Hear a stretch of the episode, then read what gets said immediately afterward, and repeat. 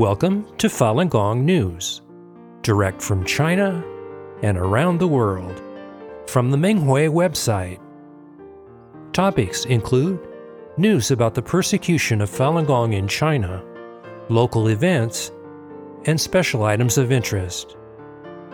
Now for this week's stories.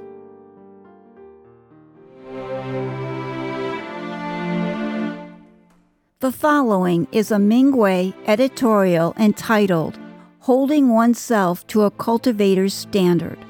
The article was published on October 27, 2023.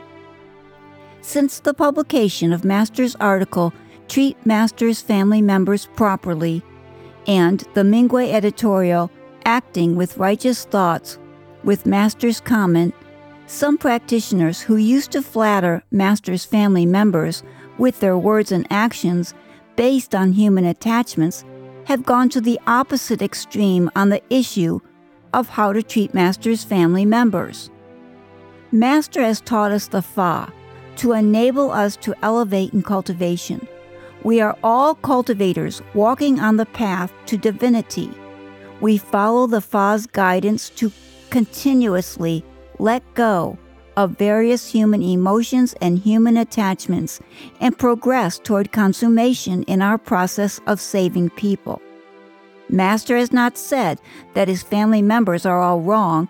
He is only correcting certain practitioners who are not doing things as cultivators should.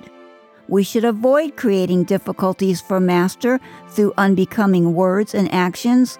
Rather, we should understand the Fa from within the Fa and hold ourselves to a cultivator's standard. California, USA, the 22nd Global Village Festival was held in the city of Irvine on October 14th. Maya Farrah N. Khan noted during her opening ceremony speech that the event celebrates the cultures of over 50 ethnicities.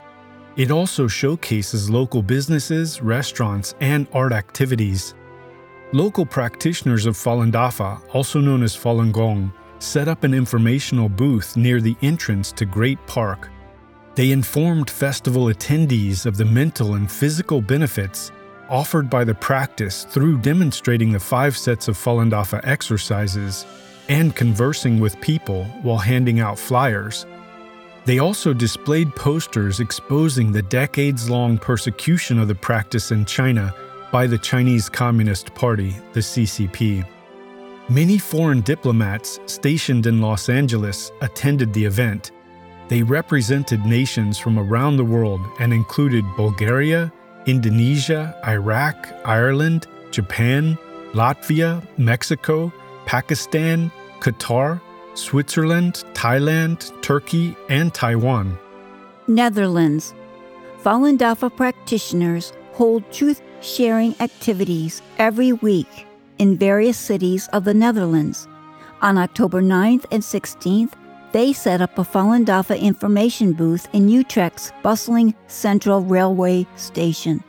Practitioners introduced the practice to the public and held a signature drive rallying support against the CCP's state sanctioned organ harvesting from living practitioners.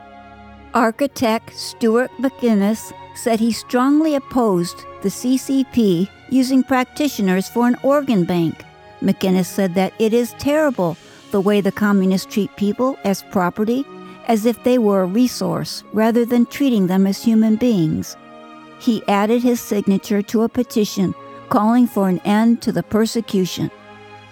IT company director Abhishek Mishra signed a petition calling on the Dutch government to help end the CCP's persecution of Falun Dafa practitioners.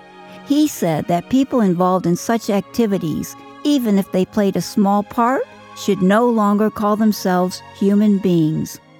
Croatia. Falun Dafa practitioners set up an informational booth at King Tomislav Square in the capital city of Zagreb on October 14th.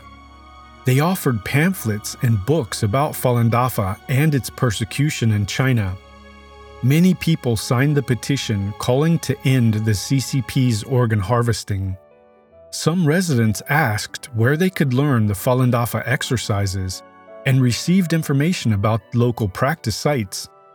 Two older men strolling on the square stopped in front of the booth. When a practitioner handed them a leaflet, one immediately asked, This is from Buddhism, right? They advocate kindness and tolerance. The practitioner briefly introduced Falun Dafa to them and explained that it is not a religion, but a method of cultivating the body and mind. They listened carefully, and one said, We all need more tolerance and kindness. Hawaii, USA. The 61st Annual Food and New Product Show was held at the Neil S. Blaisdell Exhibition Hall on October 6th through October 8th. The event showcased new food delicacies, innovative products, local artisans, and live entertainment. Falun Dafa practitioners demonstrated the Falun Dafa exercises on stage and set up an information booth where they introduced the practice in depth.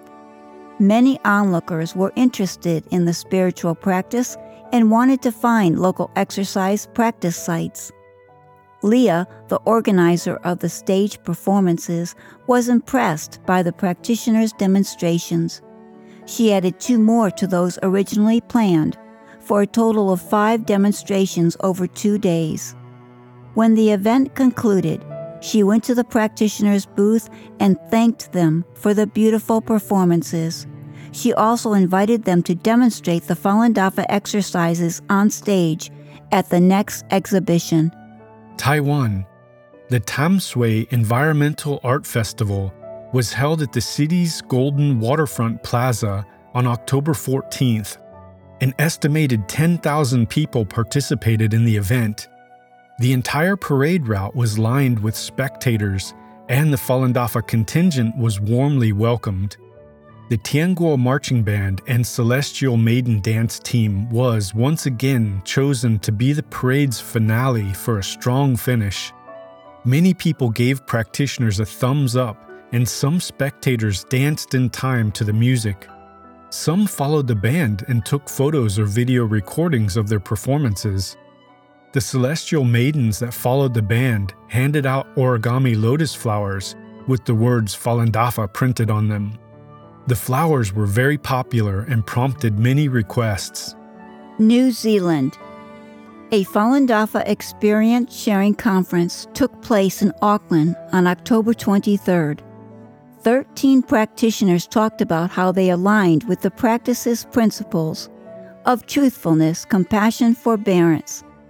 Each shared their experiences on their own cultivation journey, some of which included letting go of resentment, seeking fame, lacking patience, jealousy, zealotry, depending on others, and attachment to comfort. One practitioner spoke of cultivation opportunities arising while helping with the Shen Yun project. She corrected herself when she realized that the problems she encountered stemmed from having human notions instead of righteous thoughts, and that she needed to face tribulations instead of avoiding them. Practitioners who attended the conference said the event reminded them that cultivation practice is serious. They expressed gratitude to Master Li, the founder of Falun Dafa, for the precious opportunity. Canada, the 36th annual Toronto International Snowmobile, ATV, and Power Sports Show was held at the International Centre in Toronto, Canada from October 20th to the 22nd. This event is the largest snowmobile exhibition in the world, and many winter sports enthusiasts came to see the latest snowmobiles, ATVs, and power sports. Practitioners set up a booth and introduced Falun Dafa to visitors at the show. They demonstrated the five exercises and read aloud a couple of sections of Zhuan Falun, the main text of Falun Dafa. A staff organizer named Steve was very helpful to practitioners when it was realized that the proposed location of the Falun Dafa booth was in a very noisy location. He helped practitioners switch to a quieter spot and said, I want to do the exercises and make it a part of my daily routine. After hearing that practitioners follow the principles of truthfulness, compassion, forbearance, he added, I think everyone should come and learn Falun Dafa.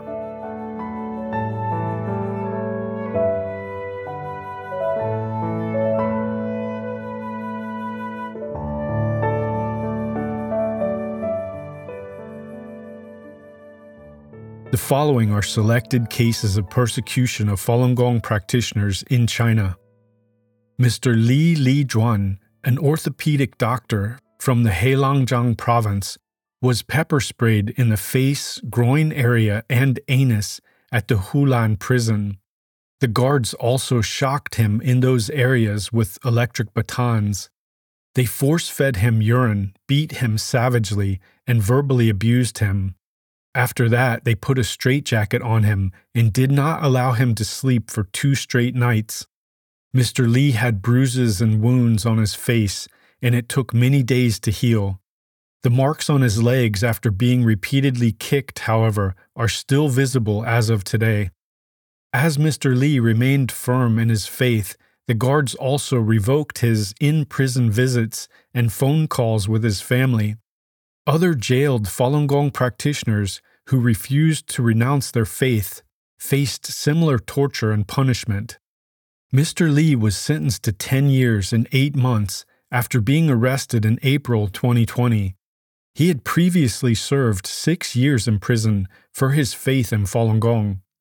After serving three years for her faith in Falun Gong, Zhang Guoxiang walked out of Jilin Province Women's Prison on October 19th, only to be met with a group of police officers. The police ordered Miss Zhang to go with them to the local 610 office to have her pictures taken and sign some paperwork. The 60 year old woman refused to comply. The police then seized Miss Zhang, as well as her daughter and two other Falun practitioners who had all gone to the prison to pick her up. Ms. Zhang's husband returned home that evening to find out that he was unable to open the door. He then noted that the door handle was damaged and that the lock had been changed. Having had his home raided by the police before due to his wife's faith in Falun Gong, he suspected that the police had come again. It is unclear where Ms. Zhang and her daughter are being detained. Mr. Hu Yanqing a 69 year old businessman from Jiangsu province, was sentenced to one year and four months for his faith in Falun Gong. Mr. Hu's sentencing stemmed from his arrest in January for distributing Falun Gong informational materials. His family learned about his prison sentence in mid October. Other details of his indictment, trial, and sentencing remain to be investigated. It is unclear if he has been transferred to prison. Mr. Hu had been arrested multiple times. He was previously sentenced and served three years in prison in late 2015. Ms. Ying Yuhua from Heilongjiang Province is currently serving three and a half years for her faith in Falun Gong. After she was admitted to the Heilongjiang Province Women's Prison in August 2021, the prison guards forced her to sit on a small stool from 4 o'clock in the morning to 10 o'clock in the evening every day. The slightest movement would result in beatings and verbal abuse. Due to the constant beatings, Miss Ying had bruises all over her body, and all but one of her teeth was knocked out. She had trouble eating and became malnourished and emaciated.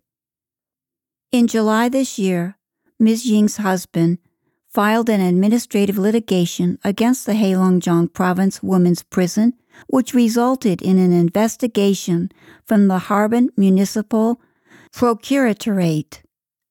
Ms. Zhang has since reported that she was treated better in prison. Prior to her latest imprisonment, Ms. Ying was detained many times for practicing Falun Gong, including spending three years in a forced labor camp. Each time she was arrested, she was savagely beaten, injected with unknown toxic drugs, and subjected to many other forms of torture. When she was not in detention, she was forced to live away from home to avoid further arrest.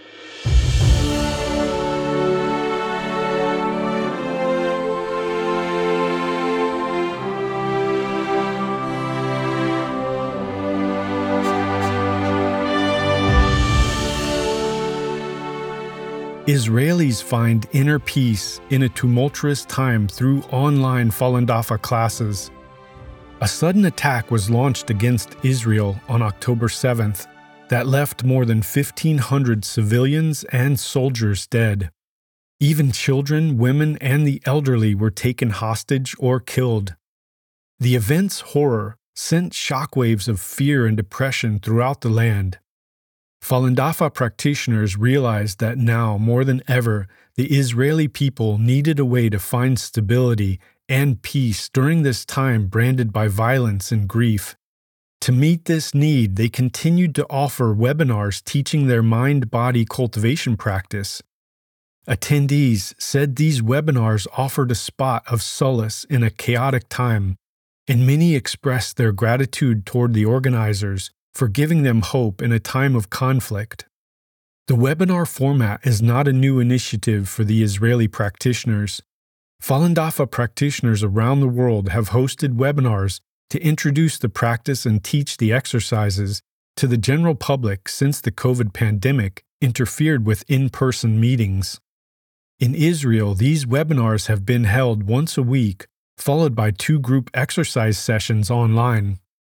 After the attacks on October 7th, the webinar organizing team had to decide if it was worth continuing their sessions. Webinar coordinator Adi reported that their whole team got together to read the Fa and share their understanding before deciding to present their first webinar that took place after the attack. She said, It helped us to break free from the tension, to remember that we are Dafa disciples, and to regain the strength to stay focused, rational, and teach others. A group of practitioners prepared content that was designated to enable attendees to gain mental strength from the practice of Falun Dafa in this time of national disaster and personal tragedy. Each of the two sessions held since the fighting broke out had around 10 participants, which created an intimate setting where students could receive detailed instruction. Their feedback after the webinar included many words of gratitude. A participant wrote, Thanks for the tutorial yesterday. You opened a door to a wonderful world for me. Someone else wrote, Thank you, dears. Every speck of hope and relief from these atrocities is a blessing. Thank you for spreading hope and connecting me to the power of life in a time of tragedy to our nation. Another participant was impressed by the energy of the exercises. She said, This is amazing. I feel heat all over my body. Yet another participant left a message thanking the practitioners for their generosity, professionalism, and wisdom. She found it very touching to see something positive like Falun Dafa in a world too often filled with violence and hate. She wrote, This is why I want to thank you for introducing Falun Dafa to me. God is going to reward you for the good deeds that you are doing. Shen Yun Symphony Orchestra performs at Lincoln Center in New York City. The Shen Yun Symphony Orchestra presented two concerts at the David Geffen Hall at Lincoln Center on October 22nd. This was the ensemble's first performance since the pandemic halted public gatherings. The orchestra is comprised of musicians from Shen Yun Performing Arts, whose goal is to revive traditional Chinese culture through dance and music. This ensemble was formed in response to high demand from those clamoring to hear more of Shen Yun's music.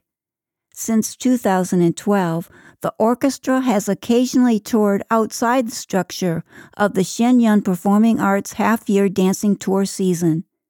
This year's program included classical favorites as well as original works written by Shen Yun Performing Arts in house composers. The New York based ensemble is known for its blend of East and West, incorporating ancient Chinese instruments and melodies into a classical Western symphony orchestra. Acclaimed composer and guitarist Spiros Exaras described the performance he attended, saying it's very cinematic. It lifts you up. Journalist Yana Katsageorgi concurred and added, It's very spiritual music. She explained that it was not like religious music, but instead music imbued with spirit. German software development chairman Hans Peter Tramp said, It was a great experience. We decided to go to the show because it's difficult to find such a show in Europe. His wife said, It's beautiful, it's wonderful, their skills are astonishing. Gregory, a doctor in New York, called the music very uplifting, very classical. He added, blending Eastern and Western music together would clearly make us more closely connected. This would become a medicine that heals the suffering people in the world. John Chiti, Finance Committee Chairman at Futures Ignite, said, I think this is an orchestra that is beyond imagination. He referred to the conductor as excellent. His companion, Miss Kawa, said, I like the energy and harmony between the conductor and performers. The fluidity of the orchestra is very inspiring. I would definitely recommend this program, especially to those interested in different cultures. Founder and CEO of Wellness Now, Russell Allen, called the performance very uplifting and nourishing to the spirit.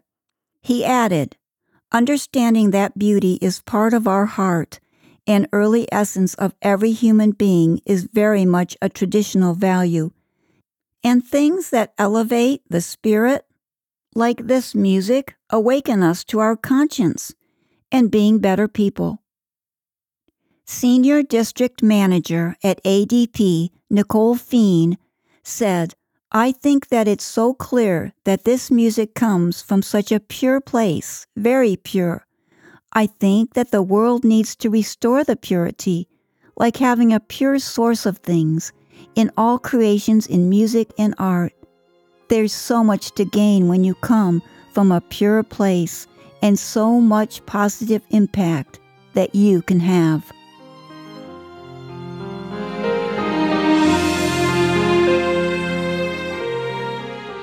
Thank you for listening to the Minghui Radio podcast. For more information, including news about the persecution of Falun Gong practitioners in China and experience sharing stories by practitioners around the world, please visit our website at en.minghui.org.